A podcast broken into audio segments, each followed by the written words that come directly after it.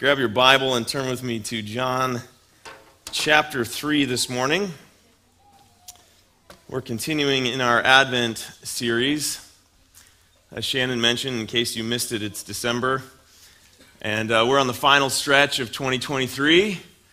And there is nothing better to do with our lives than uh, focus our hearts and minds on the person of Jesus as we close the year. And that's what Advent's about. Advent is something that the global church has participated in for close to 1,500 years. And as a, a Foursquare church, we're just one expression of the body of Christ. And we're gathering with millions across the globe to focus our hearts on Jesus during, during the holiday season. And my wife, uh, Katie, last week preached a, a beautiful message on hope to kick off our Advent series. If you missed that, you can go check that out later. And I, I, thought her illustration of God's work in the world through a medical lens was not only fascinating, it was very profound. Uh, she explained that there's a sickness in our world because of sin. Uh, in, her wor- in her words, uh, the world is broken and we broke it. And this sickness that is in the world is beyond our ability to fix, so we needed a surgeon. We needed somebody to come and perform life saving surgery, and our God did. He sent his son Jesus to rescue us, to be our, our surgeon. But I love what she said. The, the wounds are still healing. There's still sickness in the world, is there not? And, and our surgeon, our Savior, is continuing to heal not even not just those he's already saved, but through his people and by his spirit, he's proclaiming the good news of hope to a world that's in need of healing and restoration. And so we get to be a part of that story. And so we hold on to a realized hope. A Savior has come, He has delivered, He has rescued. The sick are made well, but we hold on to a future hope that our Savior is coming again, and when He does, all things will be made new. Anyone grateful for that reality today? Future hope. Today we move on to the second topic of Advent love. And I'm going to have my son come and light the candles for me. It's your time to shine, man. A uh, quick side note for those who uh, maybe follow the tradition of Advent or have done for some time. This order may be a little different than a tradition that, that you have practiced. Maybe you have uh, walk through Advent hope, peace, joy, love. Uh, and we're doing hope, love, joy, peace. Great job, Zeke. Yeah, you can clap for Zeke. You nailed it. Um, there's a couple different orders that have been practiced traditionally. We just, we just chose the one that we did. If you came today thinking, hey, I can't wait for a message on peace, you're just going to have to hold out for a couple more weeks. Uh, we'll get there. I want to uh, approach the topic of love uh, from a, a well known story in the scriptures. And uh, maybe the story itself is not as well known, but there is a scripture that we will read that is very well known. And you may even have it committed to memory, or at least you've seen it at a sporting event at some point in your life. It's John 3:16. I want to read this together. Here's the text. For God so loved the world that he gave his only Son, that whoever believes in him should not perish, but have eternal life. These are the words of Jesus in the midst of a conversation with a religious man who is trying to figure him out. And what I love about the story that we'll read is that Jesus meets him right in the midst of his confusion and helps him unpack what love is. You may not feel like a religious man or woman today, maybe you do. but I think we're going to be able to connect with this story because the man is hungry for God. He's hungry to know Jesus, he's hungry to understand God, but there seemed to be a number of things that kind of stood in the way for him barriers for him to trust. And, and I would assume that maybe, maybe you have felt that way at times. Have you ever, have you ever thought, man, I want to I want to know God. I, I want to understand God, or maybe I need God, or God, I'm desperate for you to intervene in my circumstances. But but why does it seem like there's certain barriers in my relationship with you? Why does it seem like I can't fully understand or I don't quite get how this works out?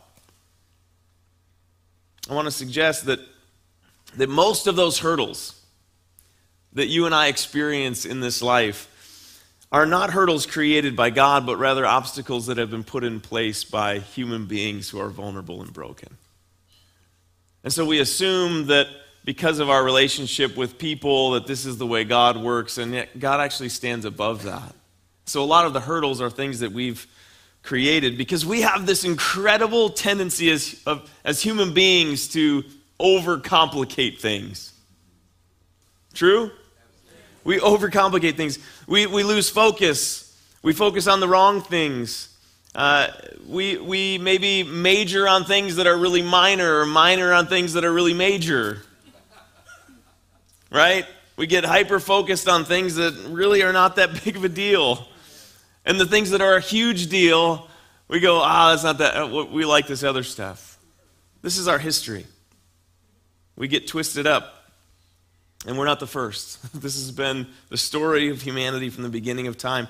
And so when we engage in these stories of Scripture, it's beautiful because we're, they're actually our stories. It's your story, it's my story, it's been humanity's story from the very beginning. And in John chapter 3, we meet Nicodemus, a confused religious man who's hungry to know Jesus, to know who he really is, hungry enough to put his reputation on the line. Sort of. Well, I'll explain that in a minute. So let's read this John 3, verse 1. This is the story. Now, there was a man of the Pharisees named Nicodemus, a ruler of the Jews. This man came to Jesus by night and said to him, Rabbi, we know that you are a teacher come from God, for no one can do these signs that you do unless God is with him. So, a couple things to note just from these first few verses. Nicodemus is a Pharisee. So he's not just a religious person, he's a religious leader. The text describes him as a ruler of the Jews, meaning that when people had questions about God or what it meant to follow God or trust God, who do you think they went to for these answers? A guy like Nicodemus. He was supposed to be the one that, that kind of knew the things of God. And so imagine Imagine being Nicodemus. Imagine this is you in the story. And you're going about your life. You're, you're going about your responsibilities of caring for the people and continuing to teach them about who God is. And then Jesus shows up in your world and he starts creating this massive stir. People start asking these questions about God that are bigger than what you can understand or explain you start asking questions yourself like, do I really understand the things of God like I think I do? Imagine getting spun up by the presence of Jesus. But also remember, as Nicodemus, you're a religious leader, so you've got to be all put together. Right? You, you can have questions, but not too many. Because you, got, you better have the answers to these things. He had a hunger for Jesus, but but Nicodemus was not hungry enough to make it super public yet, because notice, when did he come to Jesus? At night. So he sneaks off maybe after the responsibilities of the day to, like, I, need to get some information, but I don't necessarily want people to know that I'm going to meet with this guy to figure him out. But he tells Jesus, You have to be something because the things that you're doing, no human being can do that. So God, God's at work somehow in all of this. Jesus responds in verse 3 Jesus answered him, Truly, truly I say to you, unless one is born again, he cannot see the kingdom of God. And Nicodemus said to him, How can a man be born when he is old? Can he enter a second time into his mother's womb and be born? Jesus answered, Truly, truly, I say to you, unless one is born of water and the Spirit, he cannot enter the kingdom of God. That which is born of the flesh is flesh, and which is born of the Spirit is spirit. Do not marvel that I said to you, You must be born again. The wind blows where it wishes, and you hear its sound, but you do not know where it comes from or where it goes. So it is with everyone who is born of the Spirit. I love this story. According to Jesus, for Nicodemus to see and understand the things of God, he needed new eyes. He needed to be born again. He needed to start over, in a sense, like a newborn experiencing the world for the first time with fresh eyes. quick side note I don't think it's a coincidence that when Jesus was carrying on his ministry, he often pointed to children as examples of faith. Could it be because maybe children are yet to be jaded by the world? and they still have a fresh outlook on life. They can still see the world with new eyes. Jesus tells Nicodemus, You got to reboot, man. You, you need a hard reset to understand who I am and what I'm about and what I'm doing. And this was difficult for Nicodemus to wrap his head around uh, for a couple of reasons. One, practically, you see it in the text. Nicodemus' brain is spinning. He's like, okay, he's processing the birth situation, and he's like, I, it's definitely not designed to go in reverse. Like, that's not how this thing works. I can't, I can't, as an old man, be born again. Like, what are you talking about? What weird voodoo stuff are you presenting here, Jesus? That's not possible. So that's the practical side. Confusing. Secondly, for Nicodemus to follow the instruction of Jesus, he would have to let go of many things that had defined his understanding of God. And Nicodemus had a lot of them. Because he was one of the highest trained people around on the things of God. Think about this. As a Pharisee, he would have had much, if not all, of the Old Testament committed to memory. How are we doing in that today? So, so this guy, he would have won every Bible quiz and sword drill without a Bible in his hands. He'd be like Rolodex in his brain. This is what it is, right? He, he knew the things of God. They were etched deep into his very being. But with all the knowledge and with all of his training and all of his understanding, he was having trouble seeing God who was in the flesh right in front of him. He didn't have eyes to see. Nicodemus needed to be born again. He needed the Spirit of God to reveal to him the things of God. Everything that he knew needed to be reevaluated with resurrected eyes. On a personal level, I can relate to this story deeply, and, and, and I'm sure on some level you can too. There's many things throughout my life personally that I've picked up that I've learned about God, that I've been taught about God. I'll illustrate it this way.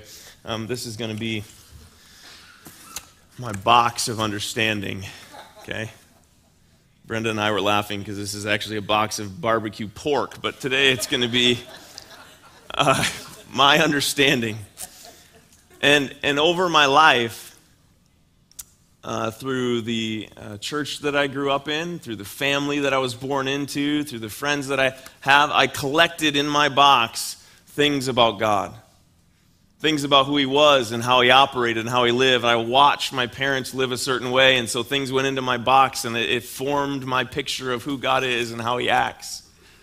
Uh, my friends, some who followed Jesus and some who didn't, I learned things and they went into my box and helped form my understanding of who God was. And so over my life, this box began to fill up and has filled up to this point in my life of all the ways that I've seen God, even cultural ways. Like we're affected by the way culture views God. As kids, we're seeing God represented in shows and movies, kind of on the side. And so that goes into the box because as a kid, you're just hungry, you're learning, and you're understanding. And all of that kind of begins to fill our box. But at some point in my life, at some point in my life, a shift had to take place. A shift that really every person has to kind of walk through or experience. And it's a shift from knowing a lot of things about God to having a personal relationship with God. And there's a difference. There's a difference between having a box of understanding this is who God is to go, no, I know who God is on a personal level. Relationally, I know God. And this is what Jesus is offering in the story. He's saying, he's saying to Nicodemus, you, you need fresh eyes. You need to be born again. You need to understand that God is actually standing in front of you, and it might not look like the way you thought it was going to look. You need fresh eyes to see. Here's how I see this play out. Um, Zeke, I'm going to have you come back up here. I didn't prep you for this, but let's see what happens. Just come stand right here. Zeke, you're going to represent Jesus today. Good luck with that. Uh, and, and here's how I think this plays out in our relationship. If, if Zeke is Jesus, this, it's like over time we build our understanding of God, we fill our box of understanding, and Jesus can be standing right in front of us, and all we want to do is tell Jesus about who he is by explaining what's in our box. This is, this is who you are, Jesus. This is what it looks like to follow you and live with you. And yet, the whole time, Jesus is actually present right in front of us, going, Nailed it. You can sit down. That was perfect.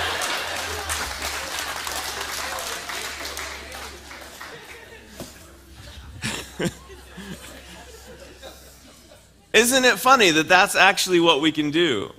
We can hold on to these things about who God is, and yet, as Zeke so greatly uh, acted, like, I'm right here.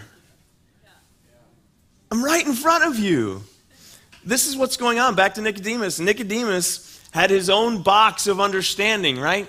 And I would suggest it was a rather large box, bigger than probably all of ours collectively about the things of God. Overflowing, you might say. But watch how this works out with him. Verse 9. Nicodemus said to him, how can these things be? Jesus answered him, Are you the teacher of Israel, and yet you do not understand these things? Truly, truly, I say to you, we speak of what we know and bear witness to what we've seen, but you do not receive our testimony. If I have told you earthly things and you do not believe, how can you believe if I tell you heavenly things? No one has ascended into heaven except he who descended from heaven, the Son of Man. Who's the Son of Man? He's like, me. and as Moses lifted up the serpent in the wilderness, so must the Son of Man be lifted up, that whoever believes in him may have eternal life. Translation Nicodemus, you can't see the work of heaven if you're fixated on your own work and your own understanding. You have to be able to see me, Jesus. You have to be able to see him. You need eyes to see. And this brings us to our famous scripture verse. Such a lovely uh, little verse to us. But for Nicodemus, this verse, this saying of Jesus, completely flips his world upside down. Because Jesus is communicating the heartbeat of God. Verse 16 For God so loved the world that he gave his only Son, that whoever believes in him should not perish but have eternal life. For God did not send his Son into the world to condemn the world, but in order that the world might be saved through him. Whoever believes in him is not condemned. But whoever does not believe is condemned already because he's not believed in the name of the only Son of God. So here's the challenge for Nicodemus. Nicodemus had his box. Again, it was a full box. He knew God really, really well, better than, again, all of us combined, probably. The scriptures were etched into his very being. He was also well versed in the law, a, whole list of laws that were meant to keep you from breaking the law of God. So not only did you have the law of God, but all these laws on top of the law of God to keep you from going anywhere near breaking the law of God. And here was this Pharisee who knew all of that by heart. And he was responsible. He felt responsible for that. He took his job seriously to follow God and to follow the rule book and to obey God and to violate that, to violate the ways of God, to violate the law of God was, was to disobey God and to be ignorant of the ways of God. And so Nicodemus saw himself, and think about this, he saw everyone else through this lens. And his box of understanding was actually a box of condemnation. And here's why I'll explain this. No one was living perfectly under the law, not even Nicodemus. So even though great effort was given, no one was passing the test. Now, as a good religious man, Nicodemus certainly looked like he was passing the test, but he was still a broken person. Everyone was falling short, which meant that through the lens of Nicodemus, everyone was condemned, everyone was, was to be judged. Everyone was to experience the fire of God, the wrath of God for their brokenness and for their sin. Jesus in the story welcomes Nicodemus at night to share with him some really good news. God loves the world. God so loved the world that he sent his son. God's desire is to rescue and save the world, not to condemn it.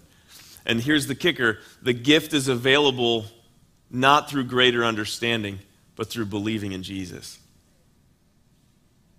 believing that he is who he says he is. Jesus tells Nicodemus that he must be born again. He must see the world through a fresh set of eyes. He's invited to set down his own understanding, to receive the love of God that is standing right in front of him, that's available to him.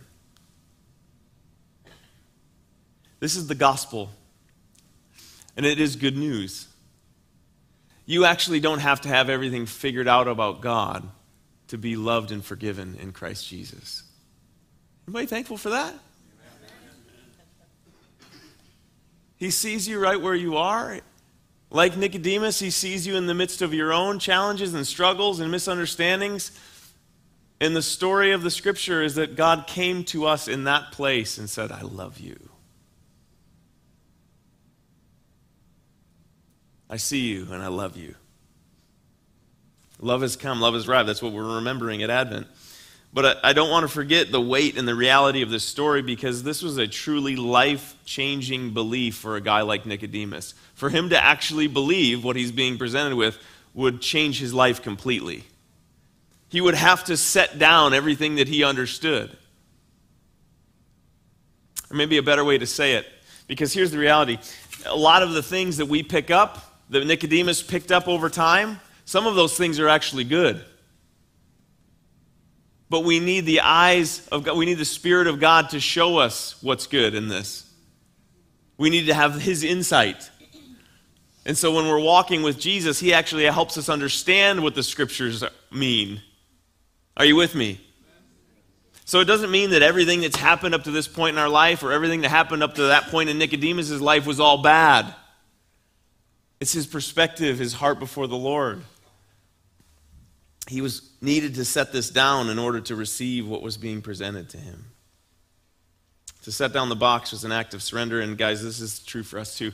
It's an act of surrender to believe what we believe. We've got to get over ourselves, really. It's almost like it's almost like dying to ourselves. Or exactly like dying to ourselves. Because isn't that the story that we're a part of? I mean, think about water baptism. The, the symbolism of water baptism is that when you believe in Jesus, you take this next step of water baptism, and what are you doing? You're going down into the water, beneath the water, which symbolizes you're dying to yourself, and you're being resurrected to new life in Christ. And you have a spirit so that you can see with fresh new eyes. So it's this act of dying. And I don't, I think that we make that decision to follow Jesus, but I think every day of our life is a decision to say, all right, I've picked this up again, I need to set it down. Because this is about trusting you, God. This is about believing that your spirit is within me to teach me and guide me and lead me. We have to be born again. Jesus knew this and he knew that it would be a struggle. Uh, verse 19, continuing the text. He says this, and this is the judgment the light has come into the world, and people loved the darkness rather than the light because their works were evil. For everyone who does wicked things hates the light and does not come to the light, lest his work should be exposed. But whoever does what is true comes to the light, so that it may be clearly seen that his works have been carried out in God. A couple of questions for us to consider uh, as we close, and uh, you can actually grab your communion. Worship team, you guys can join me. A couple of questions to, to reflect on and consider today. The first one is this What's in your box? What's in your wallet? I know that's what's going on in your mind. Because that's what's went on in my mind when I wrote that down. What's in your box? What, what have you collected? What have you put together over your lifetime that has become the thing that defines God and defines your relationship with God?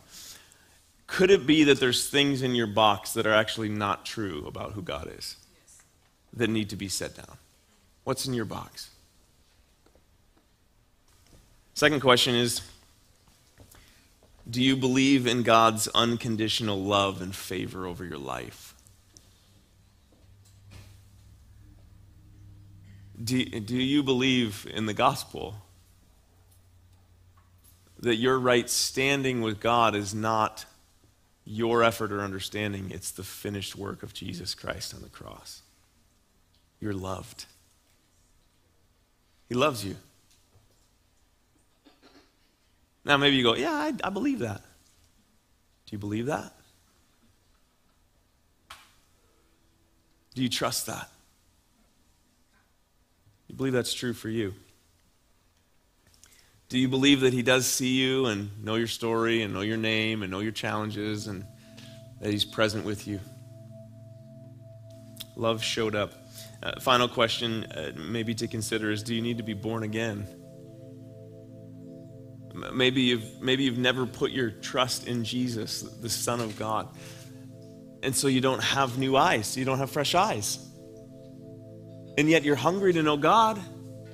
You want the things of God, but it's just been hard to see. Maybe today it's, it's a new day. It's, it's, it's a day to be born again, to say, Jesus, I put my hope in you. I recognize that I'm falling short. I've fallen short. I don't have the answers. I'm a sinner. I'm broken. But I believe that you are the Son of God who came to save me. Maybe you need fresh eyes today.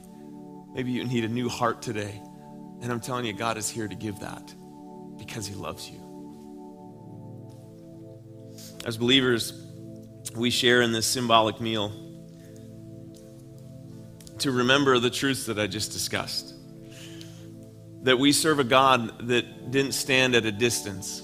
And as Katie mentioned last week, a, surgeon who actually has good bedside manner. Strange thought. Uh, it's a different conversation. He came to be with us. He, he understood our pain and our suffering because he entered into it. We serve a God who didn't stand in heaven and say, hey, figure it all out. He came and he showed us what it looked like to live with him. And he gave his life to pay for all of our wrongdoing. All of my sin, all of your sin, all of our waywardness, all of the sickness, he bore on himself. He took on his shoulders because he loves us and he wants us to be free. He wants us to be whole. On the night that he was betrayed by his own people, he sat with them at a meal. He shared with them a meal and he began to describe what was going to happen, and they were really confused about all of it. But what he demonstrated to them in word and in deed was listen, I'm willing to give my life for you. My body is going to be broken, my blood is going to be shed, and it's going to be for your healing and your resurrection and your redemption. And as a community of faith, we got to come back to that because we make it, we're so quick, and I think Jesus knew this, we're so quick to make it about a whole lot of other things. And so we come to this meal to remember we're loved in Christ Jesus. His body was broken, his blood was shed. Let's take the bread together.